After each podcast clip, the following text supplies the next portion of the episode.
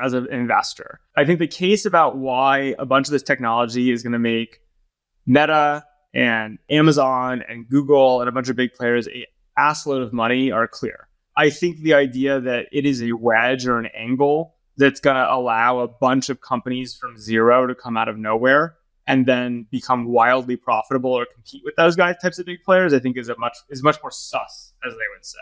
And it's because, I mean, to really take advantage of this stuff, you need a ton of distribution, you need a ton of data. And I, I really see a lot of what I've seen is is opportunities to extend innovation that already exists versus kind of completely reshuffle the deck. What if you had an A I tutor for every child? What does that look like? What if you had one hundred A I tutors for every child? For the first time, every single person can have hundreds of characters that like and support them all the time. Basically, you log into social media or whatever, and you're like, hey, I'm Sam. And it's like, cool, what type of people? Instead of who do you want to follow, it's like, who do you want to follow you? For example, there aren't enough therapists in the world, you know, and it is a regulated industry. But at the same time, there is a gap for therapists, just like you had the meditation apps kind of step in. And they created Calm, and they created kind of these other things that were huge.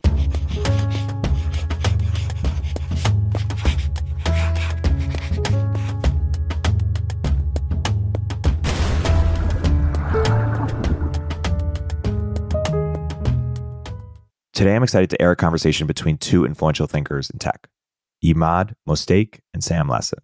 This discussion was ignited after Sam released an essay a few months ago on Twitter calling A I a terrible bet for V Cs and dubbing generative A I fool's gold. Emad responded and suggested a podcast, which I, along with A I Scout and Cognitive Revolution co-host Nathan Labenz, moderated. Emad is the founder and C E O of Stability A I, and Sam is an early-stage investor with Slow Ventures. In this conversation, they interrogate whether A I is a disruptive or sustaining innovation, define the contours of intelligence, discuss impending regulations, and survey the industries most immediately affected by A I, like SaaS, education, entertainment, social media, and even porn. It's a lively and fast-paced debate I think you'll enjoy. Sam and Emad engage each other directly for most of it, but you'll hear some of our questions towards the end. Let's jump right in. Sam's the first voice you'll hear, followed by Emad.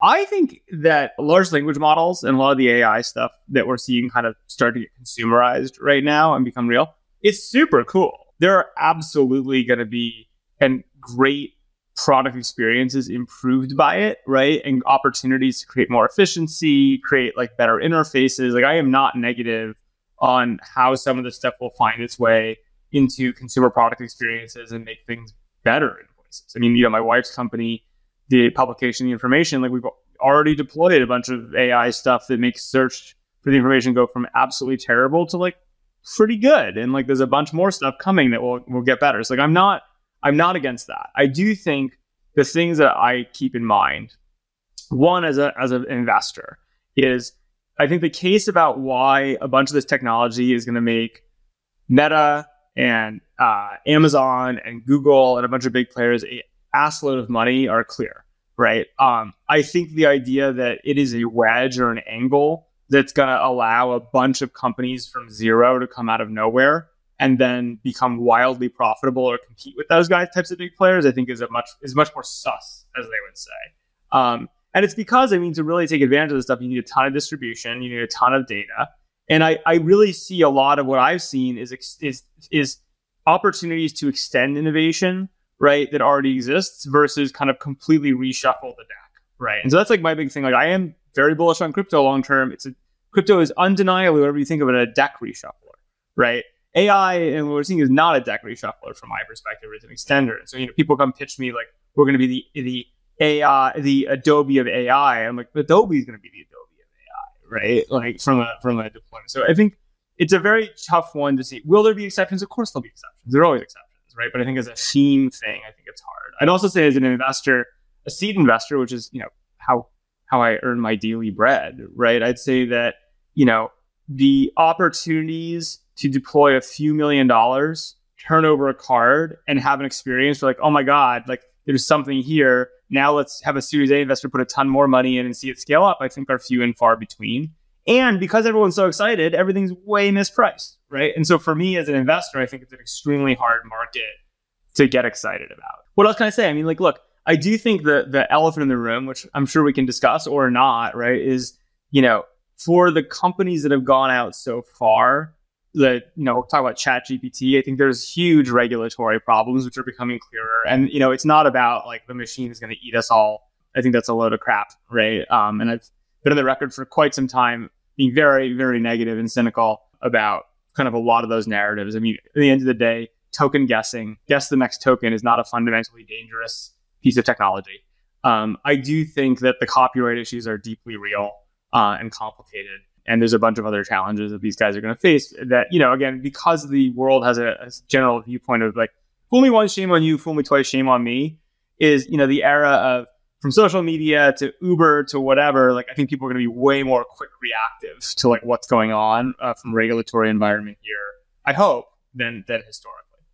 But I don't know, that's, that's a ton of ground. And I don't know, where do you want to go? Yeah, no, it is a ton of ground. I think, you know, there's this question of, is this a disruptive or sustaining innovation? And there's a question of what this is. You know, you have the classical big data and then you extrapolate it to sell you ads. And that was good old internet.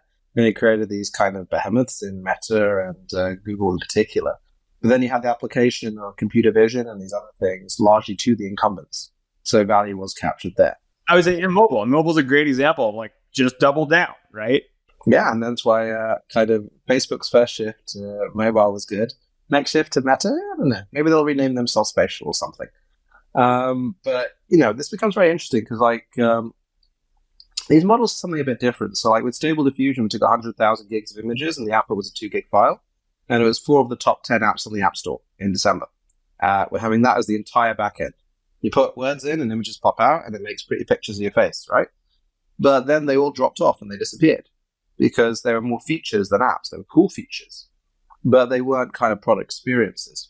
That is exactly what happened when the App Store launched, right? You had like fart apps as number one for five ninety-nine. Like, there's a brief moment where it's cool and you're experimenting with it and you have these kind of poop poops, right? But they're not real. Yeah, I think like poop poops. Yeah, you're right. Exactly, literally.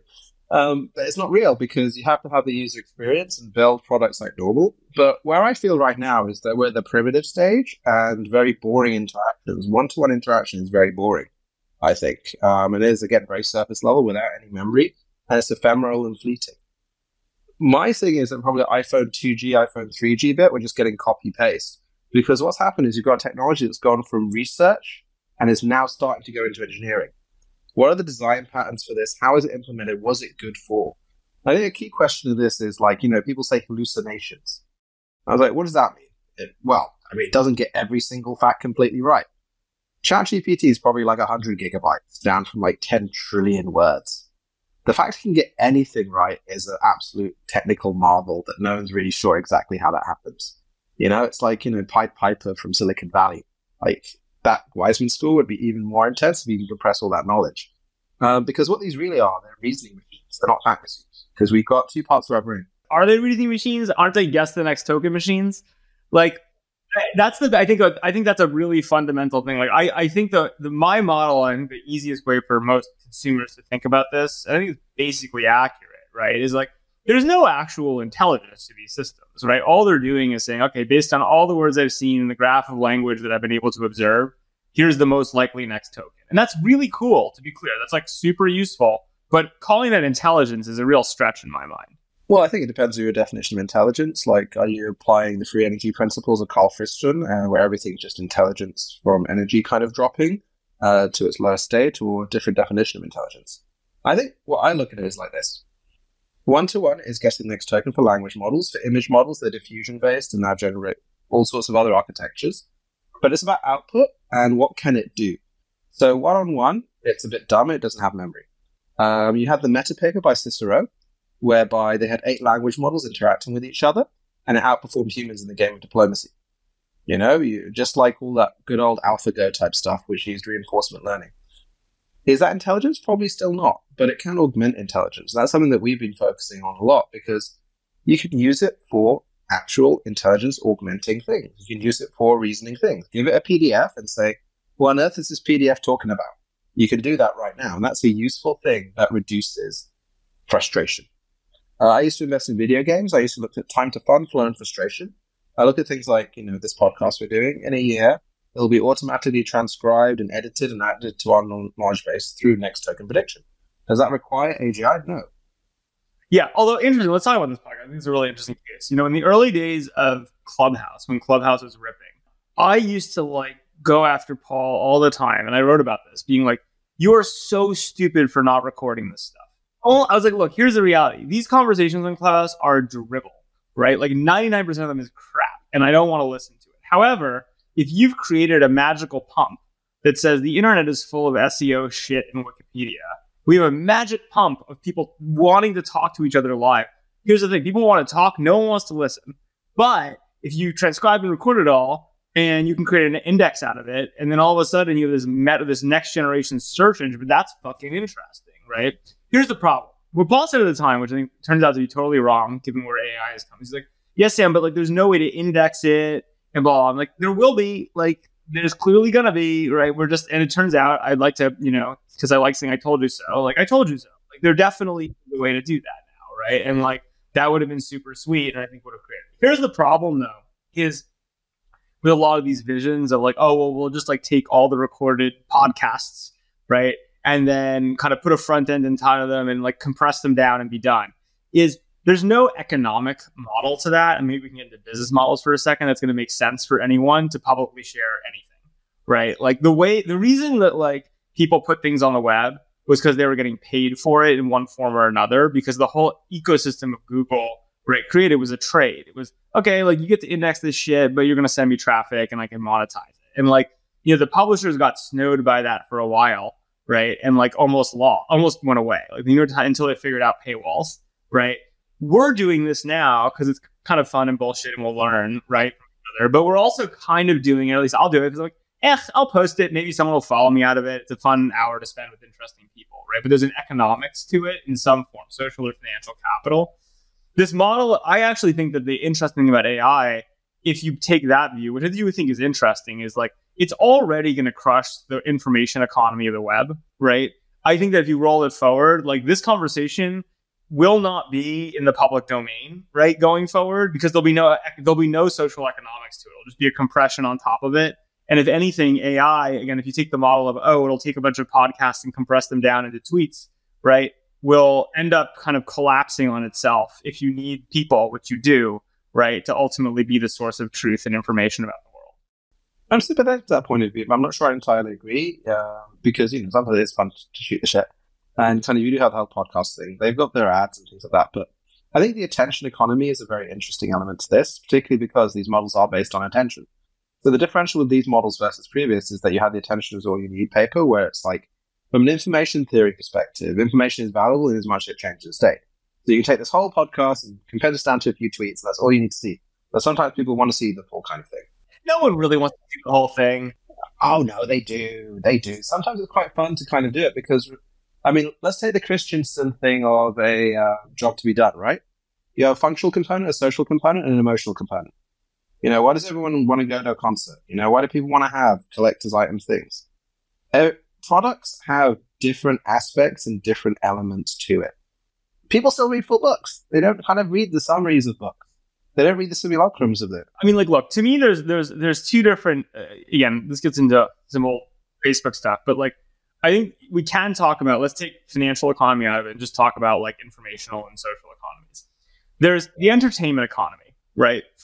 For sure, A I is going to crush in the entertainment economy, right? Like, there's no question about that, right? Like, you start with porn and go on through. And the reality is, is like, you know, we went from, you know, People magazine to your friends, and your friends are more interesting than People magazine. And guess what's more interesting than your friends is professional friends who are like hotter and funnier.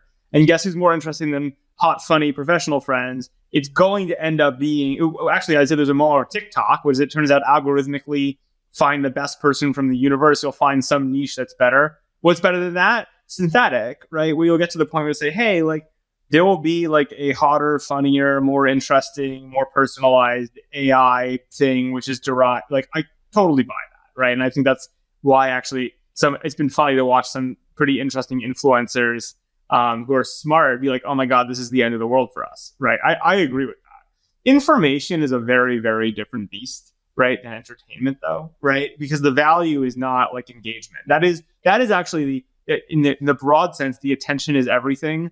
where it's totally raw, right?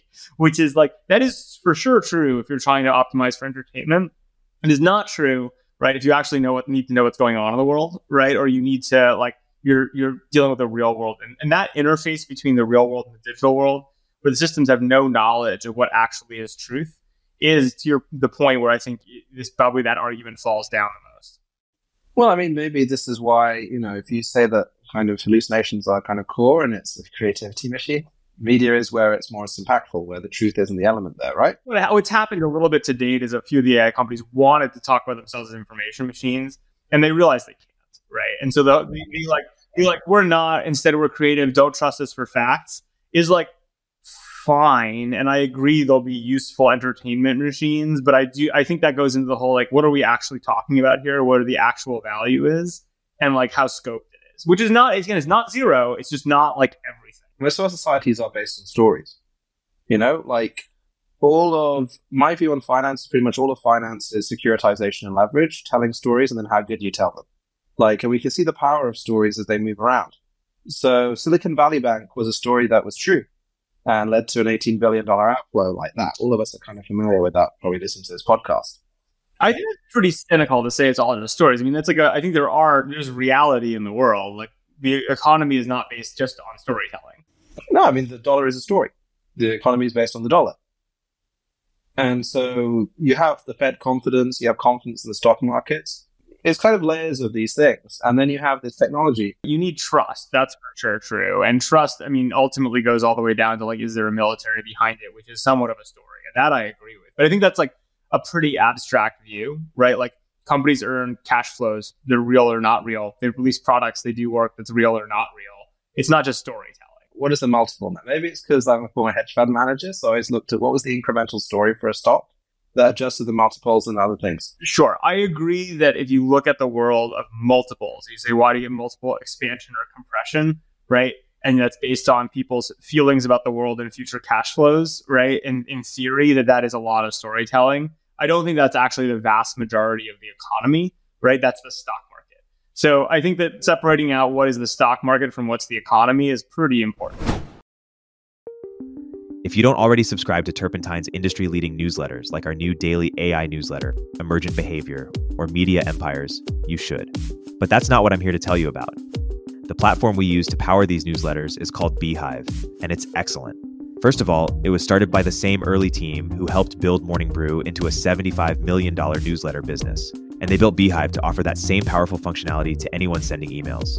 From essayists to business owners, the platform is beautiful, their text editor is intuitive, and they help you scale your audience with custom growth features. Beehive has powerful tools to help you monetize your content. You can easily launch paid subscriptions or pursue an advertising model. The Beehive platform will even connect you to premium brands to sponsor your newsletter. Not only do we use them, but thousands of the top newsletters in the world also use them, like Milk Road, Blockworks, the Lindy Newsletter, and so many more. Beehive's founder hooked up Upstream listeners with a sweet deal. Get twenty percent off for three months with code Upstream. Visit beehive dot com, that's B E E H I I V dot com, to get started.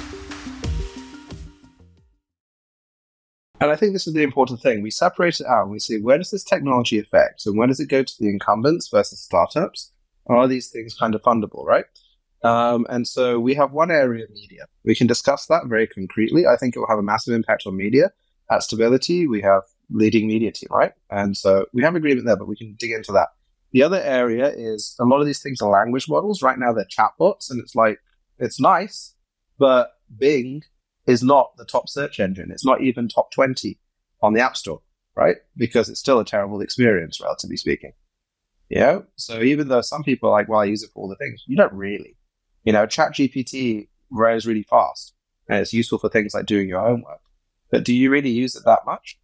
So where I'm finding it interesting is really looking at where companies are trying to go beyond the basic search patterns and have the classical kind of feedback loops with engaging content and see how that grows. So I think Midjourney is a good example of that, whereby David deliberately built a community, took it to like fourteen million people, and is making money hand over fist uh, because he built, even though Discord is freaking weird, a good experience on an existing infrastructure, Facebook app style. But how many of those have you seen looking across the entire A I space? Most of the stuff right now is terrible. But again, I think the question is who gets the value, right? And I think, like, let's talk about the entertainment, because we actually agree on the entertainment thing. Like, in a world of closed loop, it's all about what's the most engaging thing, and attention is everything, right? Yes, like these systems are like quite, assuming that you don't end up getting into hell, which I do think is a really big problem around human creativity and copyright and a bunch of other points of legal leverage on these things. I agree that um, you can make really compelling cases and it's going to hurt a lot of the human entertainment industry, right? That that I agree with. But the question is, who's going to win it? Is it going to be the Hollywood studios? Is it going to be, you know, is it going to be the existing publishers who just start adding incrementally more of this stuff in, et cetera? Or is it going to be new startups or new people? You know, look, I, there's always exceptions to the rule. But I think almost the entire pie is going to be the people who have the distribution, they have the I P, they have the, all the pieces they need to just plug this shit in. Well, but I mean, maybe we can look at it in terms of uh, the consumption of content went to zero with streaming and kind of all these things that led to some winners coming um, because you had Netflix, you had Spotify, et cetera. The creation of content basically goes to zero with this technology as well. We may see, I believe, in a few years, full feature films using this.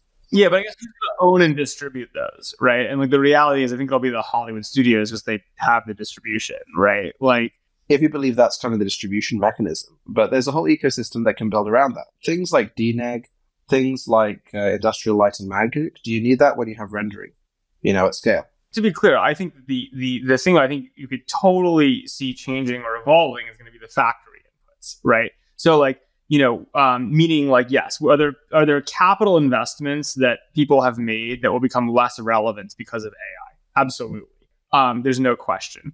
Will you almost certainly still have human writer rooms for the foreseeable future? For sure, right? Like is what I would mean. So there's going to be hybrids. I just, I think saying that, and but my basic point is that I P matters, distribution matters. Like there are things that matter. I agree with you that the factory plumbing in some of these places gets a lot less valuable if you have better A I tooling in certain places. I just don't think it matters. Well, I think it's a bit of a disruptive innovation for that side of things, increasing the pace of output. So Pixar can do six movies a year rather than two. And so the question around the industry. So a few weeks ago, I was at Cannes and I gave a talk. So I used to be a video game investor and player. And I was like, the video game industry over the last ten years has gone from seventy billion to one hundred seventy billion. The average score has gone from sixty-nine percent to seventy-four percent. Movies are forty billion to fifty billion. The score is six point four on I M D B. Are you going to be able to make better movies and have a bigger market there? In which case, there's more room for people to make money, or is it going to be a case of it cannibalizes itself? There's some key questions around kind of media, right?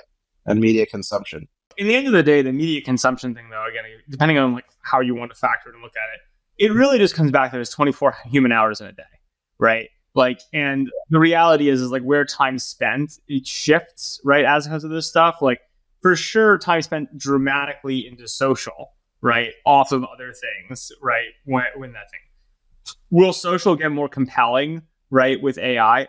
Absolutely. Right. And so will more attention shift into Instagram because of it? Absolutely. Do I believe there's going to be another platform that comes out of nowhere and swipes Instagram because the cost of production goes down? Nah. Right. Like, do I believe that like some new studio is going to come out and take out Pixar? Nah, Pixar will just make a few more films, right? And like that's cool. Like I'm not, I'm not against that happening. Like, I think that's completely fine, and like people will make money on that in some places. The the the the level, the cost of production, and therefore the war of content gets more intense for sure. You'll get to a point where like if you don't use this stuff, you're going to get fucked. But like just because the competition level rises doesn't necessarily change change the scorecard very much about how these things go. So, but then this question of, do you use legacy systems or do you use new systems such as Runway M L, such as Wonder Dynamics, and some of these other ones that are engineered differently? I think there's a lot of kind of legacy stuff where you're used to Photoshop and you continue to use Photoshop, and now they're introducing features like infill. But is there room for a ground-up kind of interface? And we see that sometimes kind of occurring. And my assertion is broadly no.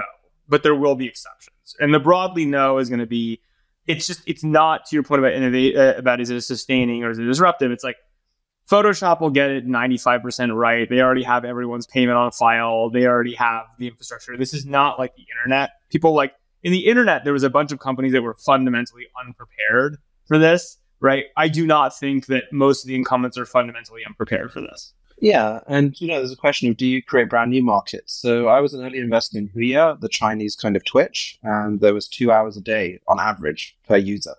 Now on Character A I, I think it's still number two on the App Store. We're seeing two hours a day on average of usage, which is some insane kind of engagement metrics. It's quite nice, you know, you have a chat with it. But there's a question, can that become then a product and a network?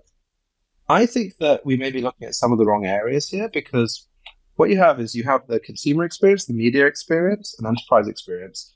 I think one of the things that's most interesting for me in terms of where money could potentially be made is actually the regulated experience. So at Stability, we make open models, open source, but actually what we do is open auditable models for enterprise, private data, governments, et cetera. So we've got a whole bunch of stuff that doesn't have any web crawls, et cetera, employed via Bedrock and others. But I think that's valuable data. So one of the things we do is kind of education. Um, and that's where I look at some of these areas, and they've been the main contributors to U S inflation and C P I, education and healthcare. And I'm like, you can do something different there. And maybe that's where a significant amount of value will be.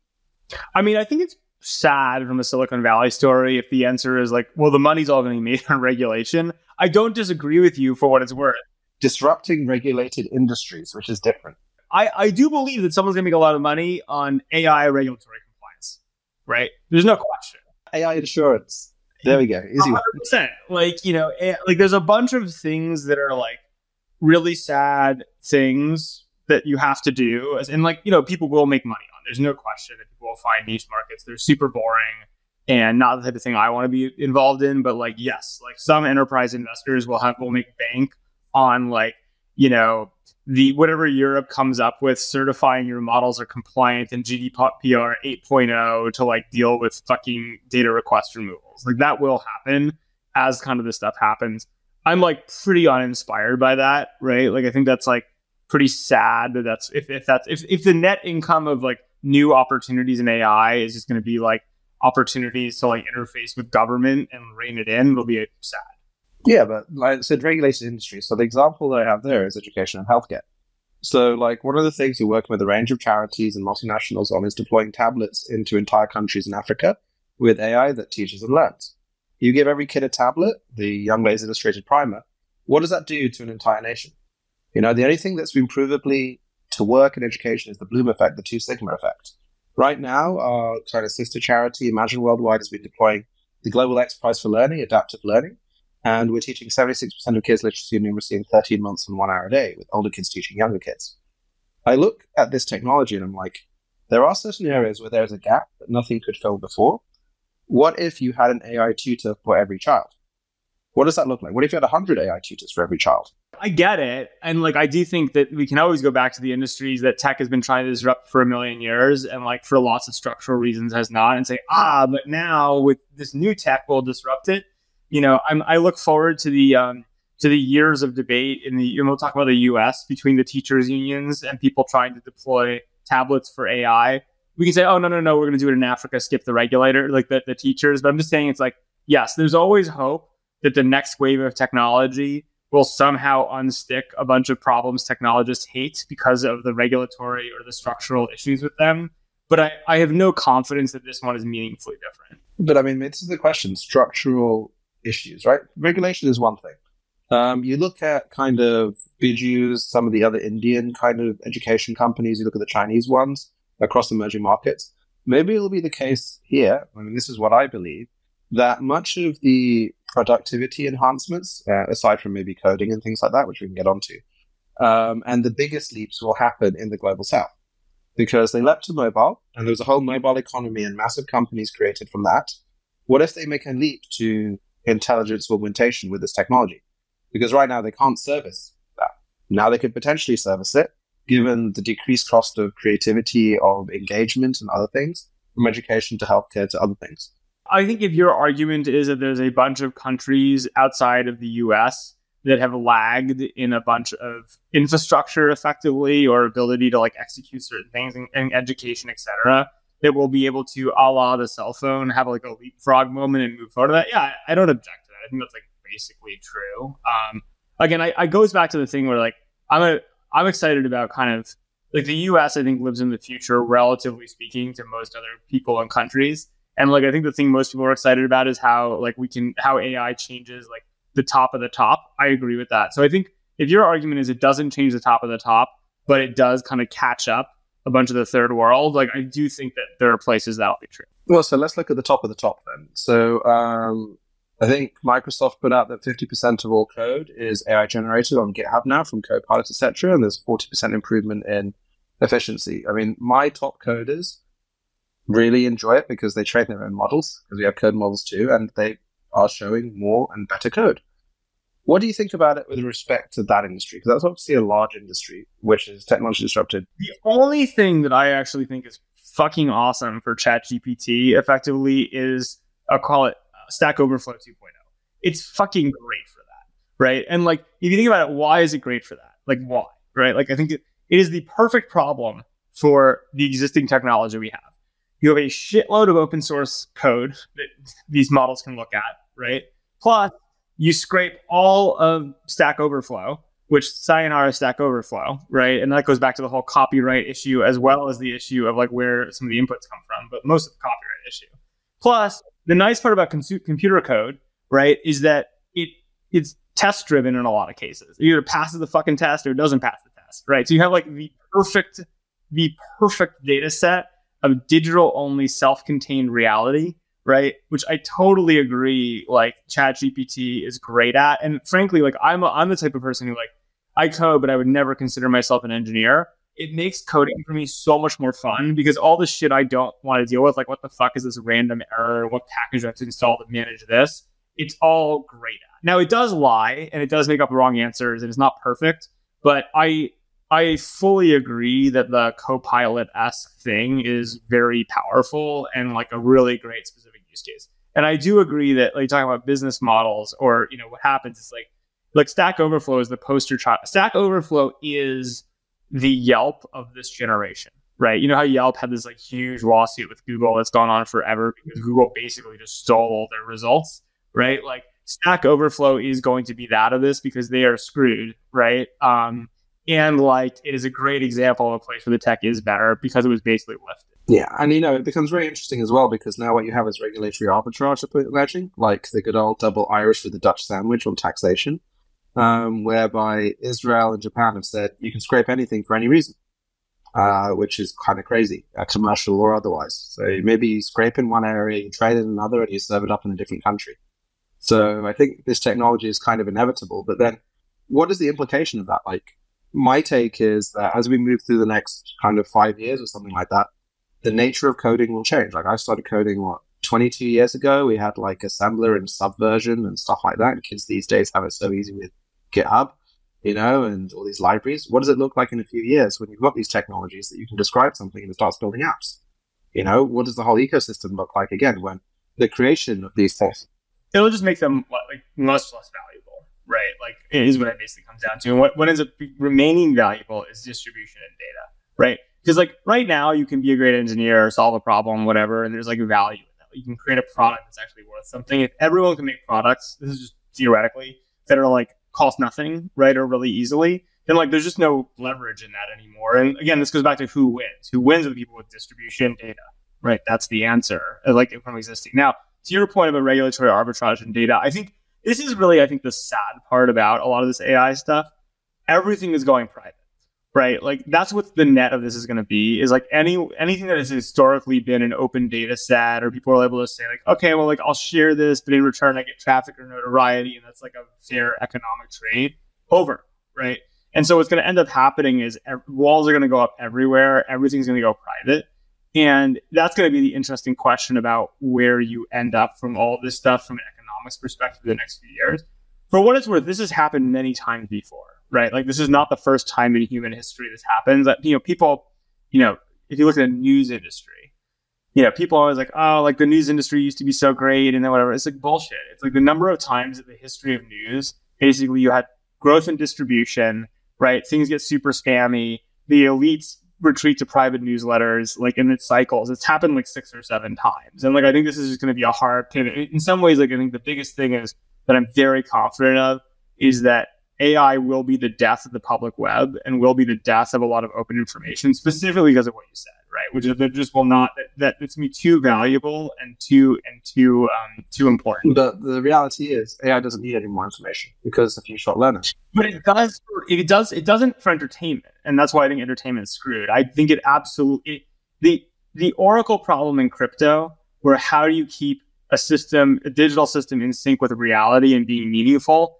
is exactly the same problem that A I has, which is it can go in any direction it wants as long as the data is self-contained. The second it's not and it's trying to be synced to reality or a real world, it does need more data. It does need to be continuously updated, or it'll drift in whatever direction, you know, it can't garner his attention. But then, you know, you have public broadcasting data, you have some of these other things as well, whereby the Oracle problem becomes a lot easier to do when you can do retrieval augmented models and other things like that. I mean, there are sources of verifiable data for these things. Maybe it comes then down to the use case. My basic point is that they're going to be increasingly cut off, right? If there's no economic model for supporting them and they're all getting abstracted and scraped by model. I would disagree with this. So, you know, like um, I made it deliberately open so that we could highlight how bad scrapes are. I think they're unsafe as well. And we're the only company to offer opt-out, but we're working with multiple governments on national data sets and national models using broadcaster data and other things like that that are continuously updated as national infrastructure. Because I think these models are a form of infrastructure. They're a weird type of primitive. They're like a mega codec type thing where stuff goes in, stuff comes out, but people do want to have relevance and updates. So I think you will have an open version that is updated continuously. But then maybe, again, that's where value is. Which parts of information go private and are served up through models, and who is providing them? Is this financial data? Is it this? Is it that? And what is the quality of these fine-tuned models? Uh, because what you just described as well is a bit of a Armageddon for consumer apps in a way, right? Because it goes down to zero. So then what becomes useful? Is it then that Apple takes a massive leap forward because they've got this identity infrastructure and they have all the data there and they can do apps quicker than anything else? Yeah, except for the fact that Apple's entire shtick about encryption and privacy is going to make it literally impossible for them to play in this. I actually think Apple's role in the future of this stuff is going to be one of the most interesting big tech questions, because they have positioned themselves so hardcore against all the things you would need to get leverage right from A I that it's going to be very interesting to see how they navigate it. Google, fine. Meta, fine. You know, um, but like, you know, I, I, I am very, I mean, despite the fact, I am very skeptical of what Apple's A I approach is going to be. Or I will say on the flip side, they're incredible at government relations and P R. So if they figure, have to figure out a way to like totally recant on all their encryption and their approaches to this type of stuff and have a new model where they somehow are the privacy heroes, but also doing A I, I'm I'm very curious how that's going to work.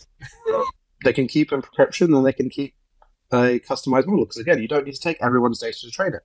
You have a generalized model. I think local model, mini models on your local device with like a general model behind it. Exactly. Or, I think in practice, it's, we'll see how it plays. Well, I mean, I'm skeptical. It works with an embedding layer potentially, but uh, it is kind of very interesting because, again, it, the technology doesn't matter. It's the use that matters. What use can you get out of it? So yesterday they had the thing um, whereby they said, oh, it learns automatically with a little M L model in there.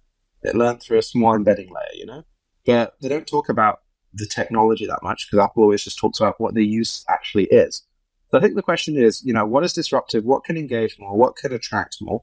And so I think that you've got apps coming down there, which is why the bar generally rises. I think we see this with technology as it goes. The bar generally rises, and so attention becomes even more difficult, where it does come down to distribution and things like that. But, I mean, what's your take on the nature of virality in this type of age, because these things are good at optimizing for virality potentially, right? Like, again, you can build better content, you can build better engagement once you get the funnels down. And that is the start of many of these apps.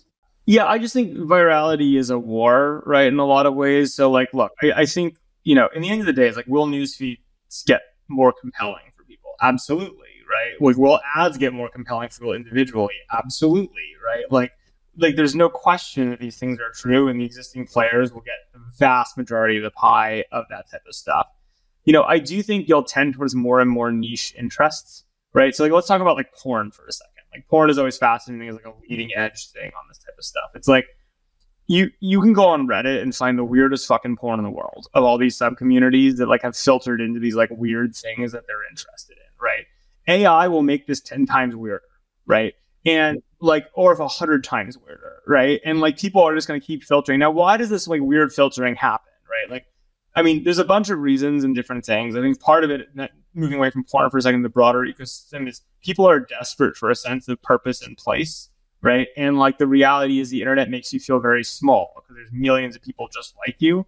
And that encourages people to seek out right-sized communities that are smaller and smaller. With A I, right, I think the interesting thing will be, when it comes to attention and things like that, is look, for the first time, every single person can have hundreds of characters that like and support them all the time, right? Like, the math of it all, right, you know, used used to be, okay, like, you're trying to find a community that's the right size, that knows you, that you have a price in, you're valued in, right? But like, it's hard to, you're not necessarily the hero, right? So you go find out a smaller niche or a different niche where you're more of the hero, or like, you create a spin of it and try to lead that, right? I think a future where like, basically you log into social media or whatever, and you're like, hey, I'm Sam. And it's like, cool, what type of people, instead of who do you want to follow, it's like, who do you want to follow you, right? And like, you end up with like hundreds of A I characters, or frankly, I think what's more likely is it's a mix of humans and A Is, and you're not really sure which is which, but they're co- they're the ones commenting on your post being like, you're fucking great, or like, here's a cool question, or whatever. Like, I think that's the world we're going to end up on, is like more and more segmented niches, right? Where the ultimate end would be the her model, where it's like, you just have one A I girlfriend. I'm not sure we'll go there. I think that's really hard to pull off. And I think like this, that, that's a tough thing. But if you told me that like, in the future, you know, on Twitter, good example, you know, everyone has one hundred thousand followers, right? You're not exactly sure who's a person and who's a robot, right? And they all fucking love you, and it makes it super compelling, and you feel great. Like, that's a very plausible future. Oh man, birth rates are going to do that. Uh, have you seen that chart of young male virginity under thirty in the U S for the Washington Post? It went from eight percent in two thousand eight to twenty-seven percent in uh, twenty eighteen. That, did you see what happened with Replica on Valentine's Day this year? So Replica was originally an app that was designed to be your mental health buddy, right? And until they didn't realize you could charge three hundred dollars a year for erotic roleplay. Until the thirteenth of February, twenty twenty-three, when they get a message from Apple saying, shut this off. So on Valentine's Day, they shut that off, and then sixty-eight thousand people joined the Reddit the day after and said, why'd you lobotomize my girlfriend? You know, like, uh, it was quite a massacre. That's where we're going. And like, look, there's a whole history. I mean, again, like, it, we'll, we'll go back to porn for a second. Like, the whole, it's always fascinating. It's like such an interesting base human thing, but it's like, look, it's like the whole dynamic of like, you know, you know, how Tinder has affected sexual inequality, right, is like fascinating. Like, there's all these really interesting studies on this. Like, technology has a deep impact on this type of stuff, right? But if people ultimately will, like, care about validation, titillation, whatever it's going to be, uh, there's no question. I place one place you you and I will agree is that A I does dramatically shift the power on these things. They will end up with weirder sub-communities in these types of things. Here's my question to you, though. We talk about power dynamics. I still think, and and this I might be wrong about, I will admit, because it's a little bit of a niche, weird industry. But my bet is that Pornhub is still the winner. I actually, I assume they're the biggest porn company. Like I, I or whatever, Reddit is. It's like the, the place porn is doesn't shift. The platforms don't shift. It's just going to be like weirder and weirder stuff and more and more A I generated. I don't know. I, I don't know. I mean, like, to be honest, Pornhub isn't that big. So MindGeek is the company behind it. Um, they were just bought by Ethical Capital Partners because, you know, life is weird. Um, Reddit could be a big winner of this, but I think, you know, but they're already like Reddit is already just full of porn, right? So it's like I just assume they're even more full of porn. I'm sure they're going to be very smart about this, you know, and engaging porn. But really, what you're saying is go long A I waifus, you know, like this kind of loneliness that they fill in. That could be a good investment theme because again, you have the whole HoloLive stuff that then emerges to these engaging people. I think it's going to happen, but I don't think it's a good investment. And like, let me just go back to like, it, just because it's going to happen doesn't make it a good thing to invest in. And like, to me, it's really unclear where the leverage is in that, right? Like, it's like you're, you'd have to believe that somehow you're going to have dramatically more compelling characters than like the next company also providing them, right? Or you'd have to believe that like, I just don't think there's any lock-in, I think, and I don't think there's any, like, other, and so it's really unclear, just because it's going to happen doesn't make it an investment. Well, I think there is kind of, if you kind of look at hook dynamics, there is kind of that trigger, reward, kind of dopamine rush, and lots of stuff that you invest into each character, so there's probably going to be a lot of first mover advantage here. On the other side, you have the licenses, you have the I Ps that can be brought to this, like, not on the porn side, there's a whole gamut from porn to your mental health buddy, right? I mean, I think ultimately, if you're basically saying, is there a solution to loneliness and solution to making you feel good? There's a whole gamut of different things that can happen here, where you've got I P, where you've got these other things. And again, the example I think that comes from that is the HoloLive influencers. They're going up like that. Not to push you with it. I mean, it sounds like you're agreeing with me, which is like the leverage is in I P, right? Or the leverage is in distribution, right? For this type of stuff, because the pure tech stuff to it, it's like, yes, there'll be gajillions of, you know, virtual girlfriendy whatever things, but it's not, those are not platforms you can invest in, and they're like, they're not clearly valuable, even if there's a lot. I think bringing it all together is something that will take time, so I think there will be a lot of first mover advantage. So like with stability, again, data distribution are key, right? So my thing is take the best of open, which we stimulate and we fund lots of, build the stable series of models of every modality, data and distribution to it. So open data, licensed data, national data, and then we take it through cloud system integrators on-prem, and I take a share of all that revenue. So I agree, that's kind of core to a good business. But what I'm saying is, I don't believe in this particular area going from poor at one end to mental health buddies in the other end. There are established distribution networks. Um, I think there'll be a lot of opportunity there for first mover advantage. In the history of investing, first mover advantage has generally turned out to be a pretty bad investment. Okay, maybe not first mover advantage. Let's say first proper entity advantage that takes advantage of classical good company dynamics. There aren't good companies here yet. Yeah, maybe. Again, I, I think it's a little hard to know exactly. I, there's a huge spectrum here, so it's hard to like exactly react. But I would say, like, look, I, I think we're agreeing that like entertainment's going to get more entertaining, right? And cheaper to produce, right? Um, I think we're agreeing that I P is very valuable and maybe it's more valuable. Like, so maybe the answer is you buy Disney stock because like they have a bunch, like, because Elsa is going to be a way cooler character when she, like, that's kind of obvious, kind of obvious, right? And like, I think we can all agree on that. I think what is not clear to me is outside of the I P plays, outside of the distrib- existing distribution plays, like what I P, what A I really unlocks as a new disruptive vector for this type of stuff, because I don't, I do think that there are some pure A I type things you can do.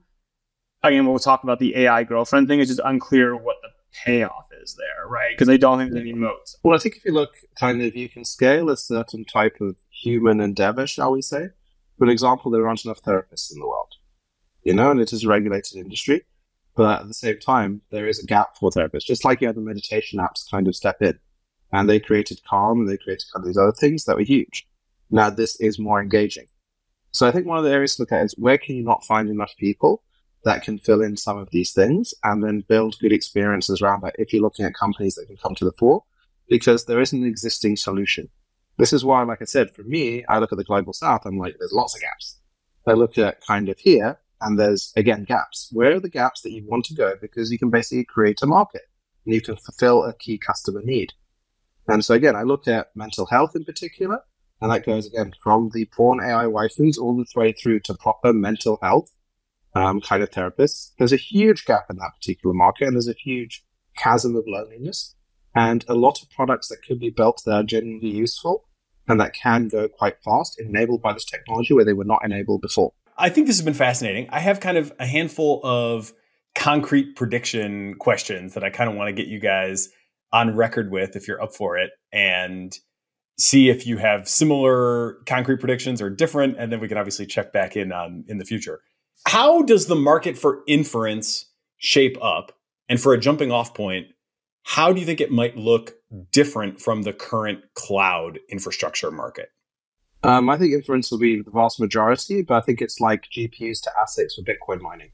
Because these are big research artifacts that are PyTorch them, but the output is a little tiny file of binaries, and that's not a complicated thing to run inference on.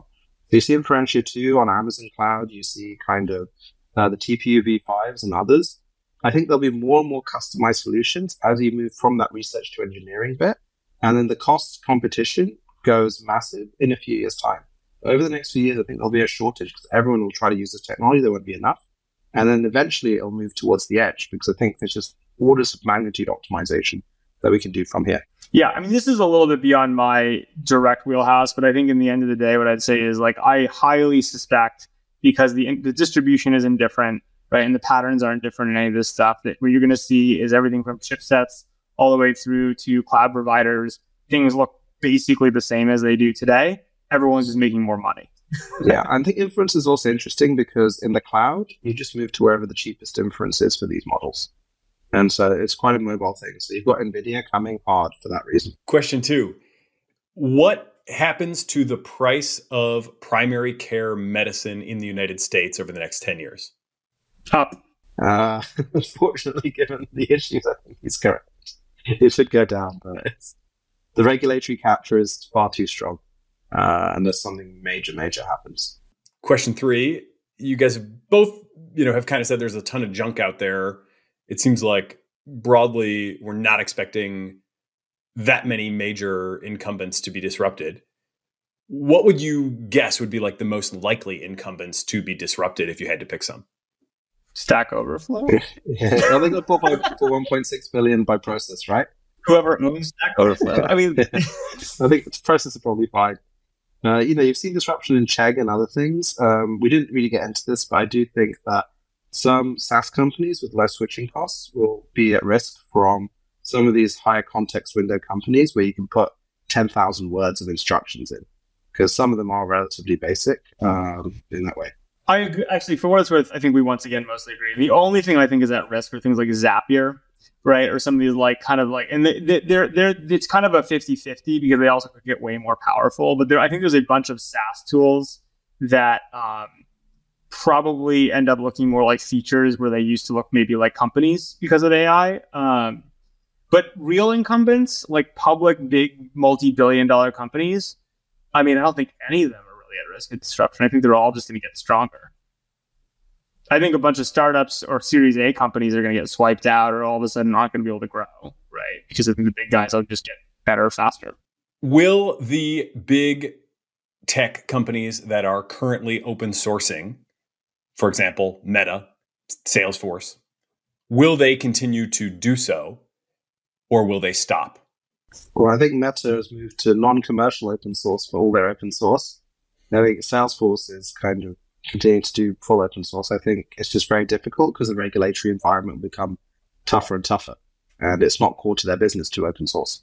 I think that it would be one hundred percent driven by business models, right? So like Meta, if you think about it, is incredibly well positioned should generally the level of A I continue to grow in the world, right? If you think about it, it's like the way they're going to monetize that is having dramatically better ads, right? And like dramatically better content in a bunch of ways. And so I think they have a heavy incentive, if you think about it, to like keep open sourcing it. They want the talent. They want, you know, the reason companies also open source is like there's like a real internal, external interplay, right? In terms of how you build an ecosystem that, that attracts great talent and things like that. So I think it'll still keep happening.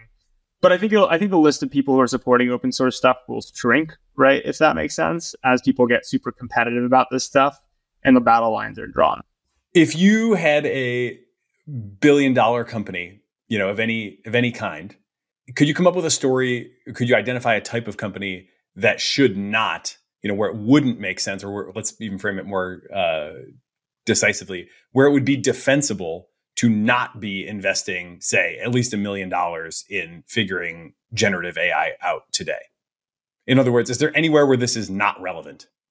I mean, I'm sure there is, but nowhere I can think of offhand. I, I think it's relevant just about everywhere, just because you always get a level of productivity increase. But, you know, as Sam said, for a lot of industries, this is sustaining innovation. It's just the next stage as opposed to massively world-changing, shall we say. What happens to the marriage rate and the birth rate in, say, the United States as A I companions of all sorts uh, become available? It clearly goes down everywhere. I mean, like, look at South Korea. They're at zero point eight now on their fertility rate, thanks to video games and a few other factors. There are negative and positive ways to spin this, actually. Like, I think I personally, I have the negative take on this. Like, I think it's bad for the future and a bunch of other things. But here's the reality. It's just a simple economics thing, which is, like, if the world was more entertaining, then, like, that makes doing unentertaining, hard, long things, like having kids and raising them, like, less appealing, right? It's like Tinder Tinder is going to hurt the birth rate. Like A I is going to hurt. Again, it's, it's a sustaining innovation, which is technology generally is going to hurt the birth rate. Yeah, and then you see places like Japan where you've got declining birth rates really embracing this because they want the productivity increase, which is the other flip side of this. So you'd be more productive, less people. Yeah, I mean, that's the irony that you talk about the long, if you, and the, the diamond age you referenced earlier, like the really long-term sci-fi story is pretty simple, which is like a highest, highest, highest level, like technology will drive there to be fewer people. And then because there are fewer people, we need more technology. Right. And like it becomes a symbiotic thing. That's the really sad part. I mean, like there's all sorts of people think about like, oh shit, like the entire human population is going to fall off a cliff. Right. It's because we're, we're like entertaining ourselves to death. Do you think any A I leader, you know, OpenAI right now, or somebody who takes, you know, the leading position from them in terms of having the best model can sustain super high gross margins for a few years into the future? Based purely on the A I, no. It needs to be distribution and data. I think the proprietary side, it's, yes, unless it's super data unique, you're going to zero. I think that you have Google and OpenAI as uneconomic actors, and that's incredibly difficult. You know, so just to unpack that, you mean that basically they won't allow, they don't intend to make a ton of money on this, and they won't allow anyone else to either because they're going to provide it at cost. They don't care about Yeah, they don't provide it under cost to get the data. You know, again, they have different business models. Google cost shifts all the time, right? This is why I went to the other side for open models to private data and standardizing that. No one's making money on open models alone. Well, I mean, there is a way. There is a way. So basically what I do with my business model is uh, standardizing it um, and then providing all the services around it as a blueprint for my partners to take forward. Yeah, I mean, like there's a consulting Nexus version of this, like that you can probably pull off. Again, consulting models, I think, are, again, obviously something you're pursuing, but very difficult. I build the models, I give it to my consulting partners, and they take it forward. That's my business. My my theory of stability has been a partial theory. Uh, it's obviously a lot of facets to the the organization, but I kind of view stability as the the provider for like the non-aligned countries, if you will, like those that are like, we definitely don't want to buy from corporate America. We want to own our own. We want control. Those folks seem like they have nowhere close to the resources domestically to build their own systems, but they do have kind of a point of pride and also just practicality, right? Like if you're a African government and you want to get your own legal system into a language model, you know, who's going to do that for you? That feels like a, a real sweet spot for stability. How much of, of the future do you think is kind of serving that kind of third set of countries? No, I mean, look, we're creating subsidiaries in dozens of countries, bringing in all the top family offices for data and distribution, and national models and national data sets based on broadcaster data, where we take a subset of that, make that open, and we've got the rest of that for our commercial side. So I think the Global South is the focus for us, uh, plus some of these big uh, multinational companies building dedicated teams for them. Because we're the only company in the world that can build you a model of any single modality or type. Is that sustaining? Who knows? But it's a decent business. And so my thing was build a decent business, doing decent stuff, doing something different to other people. I'm sure there'll be more competitors, but again, let's see how it goes. Upstream with Eric Tornberg is a show from Turpentine, the podcast network behind Moment of Zen and Cognitive Revolution. If you like the episode, please leave a review in the Apple Store. Turpentine is a network of podcasts, newsletters, and more covering tech, business, and culture, all from the perspective of industry insiders and experts. We're the network behind the show you're listening to right now. At Turpentine, we're building the first media outlet for tech people by tech people. We have a slate of hit shows across a range of topics and industries, from A I with Cognitive Revolution to Econ one oh two with Noah Smith. Our other shows drive the conversation in tech with the most interesting thinkers, founders, and investors, like Moment of Zen and my show Upstream. We're looking for industry-leading hosts and shows, along with sponsors. If you think that might be you or your company, email me at eric at turpentine.co. That's E R I K at turpentine dot co. Hey everyone, Eric here. At Turpentine, we're building the first media outlet for tech people by tech people. We're the network behind the show you're listening to right now. We have a slate of hit shows across a range of topics and industries, from our A I and investing cluster of podcasts to shows that drive the conversation in tech with the most interesting thinkers, founders, investors, and influencers, like Econ one oh two with Noah Smith. We're launching new shows every week, and we're looking for industry-leading sponsors. If you think that might be you and your company, email me at erica turpentine dot co. That's E R I K at turpentine dot co, and let's partner together.